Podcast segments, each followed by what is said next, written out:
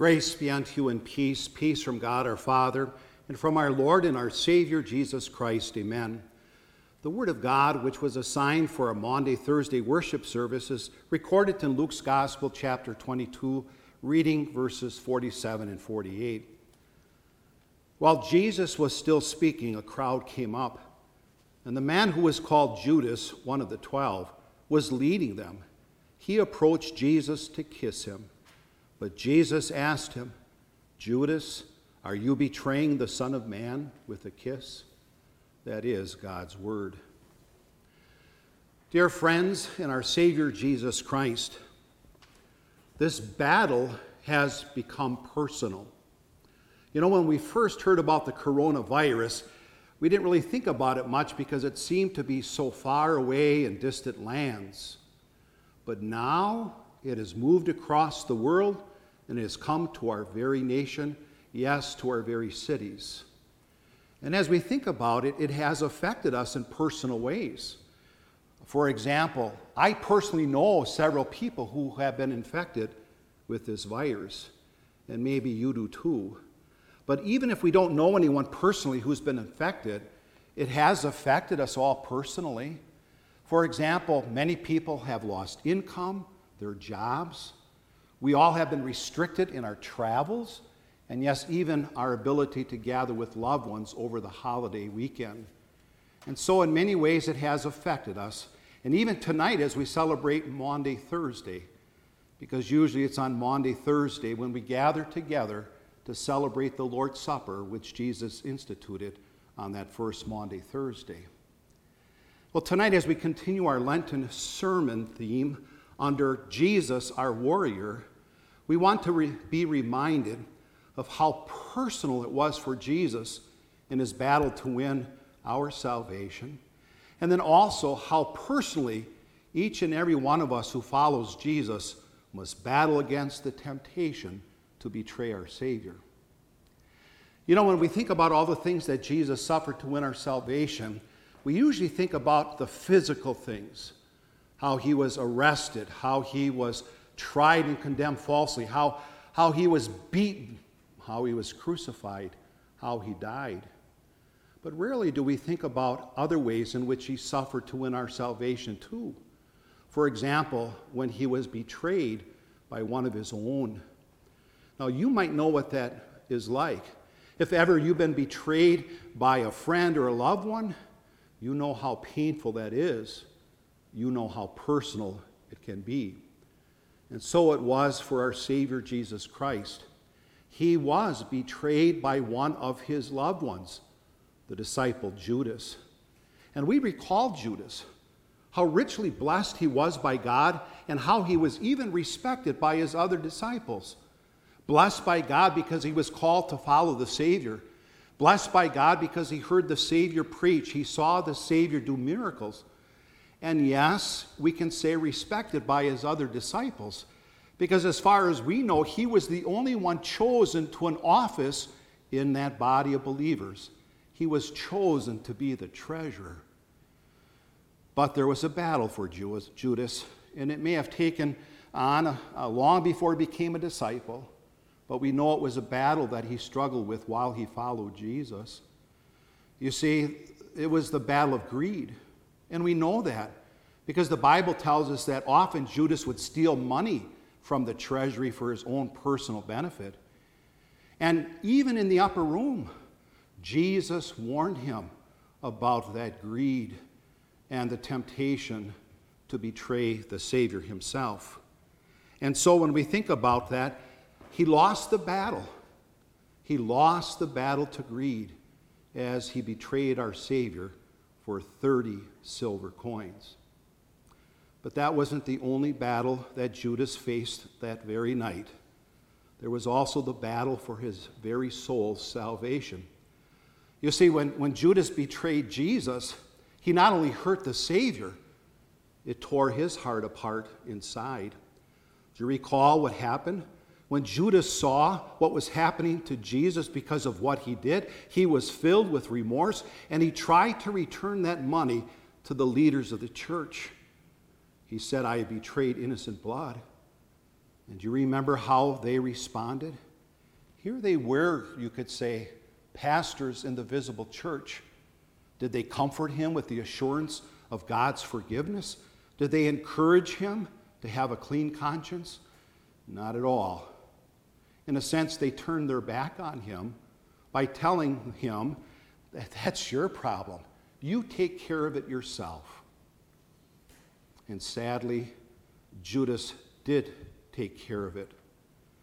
Sadly, though, he didn't take care of it at the foot of the cross.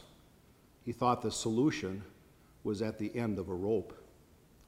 Now, having said that, let's be very clear. The Bible tells us that when Judas hanged himself, he went to his place, which we understand to be hell. Now, Judas didn't go to hell because he betrayed the Savior.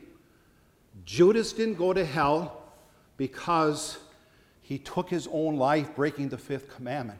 And Judas didn't go to hell because Jesus didn't want him in heaven. No, Judas went to hell because unfortunately, in his sorrow, his remorse over what he had done, he didn't turn to the Savior for forgiveness. That was available to Peter too, who had denied the Savior. Rather, he turned to darkness in unbelief. Now, as we think about how Judas betrayed Jesus, we need to search our own hearts and take an honest look at our own lives. And only you can answer these questions for yourself. Have you too betrayed the Savior somewhere in your life? I think that all of us would have to confess that, that we probably have betrayed the Savior for things that are far less valuable than, than silver coins. We need to admit to ourselves as we look at Jesus and he looks at us, he has every right to ask you and me this question My friend, will you betray me too? Sadly, each of us has to confess, Lord, I've already struggled with that battle. It's been a personal challenge to me. And Lord, yes, in thought, word, and deed, I too have betrayed you. So, what's the solution when we struggle with that battle of temptation and when we fail? And then we struggle with the guilt and the shame that surely will follow. Well, it surely is not the solution that Judas chose at the end of a rope that is not the solution to our sin. And what happens when, when we are struggling with the burdens of life and we get to that point, the end of our rope, when it seems like we just can't carry those burdens any longer? Let me state it again the solution is not the solution that Judas chose. In fact, experts are telling us that that solution, unfortunately, may be the solution that many people will be tempted to turn to as long as this coronavirus war continues and the longer our country is shut down. No, the answer to the guilt and shame over sin is found only in Jesus. Even though he was betrayed, he will never betray you. In fact, he loved you and me so much that he personally paid the debt of all of our sins. But he has done even more. He gives us weapons to help us fight in those personal battles against temptation. Blessings from our Lord who loved us. For example, He gives us the power of prayer. Think of what Jesus told His disciples in the Garden of Gethsemane as the hour of temptation surrounded them all. He said, Please be on guard. Watch and pray that you will not fall into temptation. The spirit is willing, but the body is weak. So accept Jesus' invitation. Call upon him in the day of trouble and realize that the prayer of a believer accomplishes much. He also gave us the weapon of baptism. And personally, that is a weapon that you can wield today, even though you may have been baptized many years ago. Because you see, the forgiveness that Jesus gave you then is forgiveness to which you can still turn today. Your baptism is a source of comfort that God has forgiven you, and also a source of strength daily to drown that old sinful Adam and by faith to rise and live a righteous and holy life for God. He has also given us His word, which is sharper than any double edged sword. A sword that, yes, can cut us open and expose the virus within, but it's also a weapon that's sharp enough to cut away any guilt through the promises of God's forgiveness in that holy word. And finally, there's the Lord's Supper, through which Jesus comes to each of us personally. And in the Lord's Supper, we not only receive uh, bread and wine, but Jesus personally gives to each communicant his very body and blood. And through that sacrament, we receive by faith the blessings that Jesus won by his sacrifice the forgiveness of sins, life, salvation. And it's also this supper that nourishes our faith to give us strength daily to pick up the battle and fight against temptation. So now the big question on our mind is this. Even though we can't be together on this Maundy, Thursday to celebrate the Lord's Supper together, when will we? Well, the answer to that question, probably simply put, would be only the Lord knows.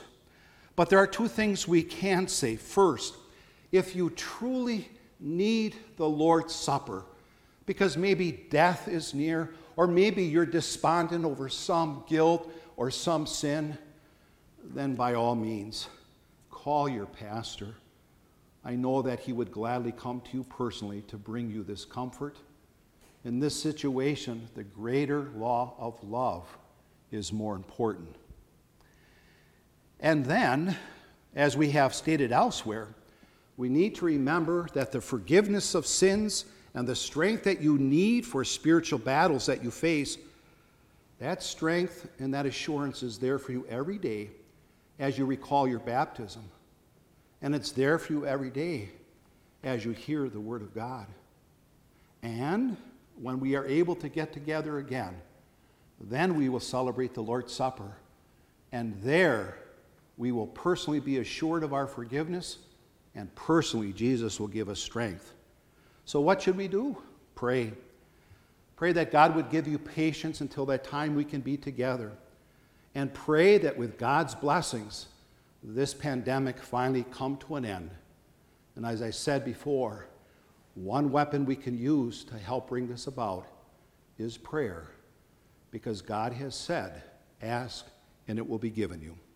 So, fellow soldiers of Christ, fully loved and fully equipped, put on the full armor of God so that when the day of evil comes, you may be able to stand your ground. Amen.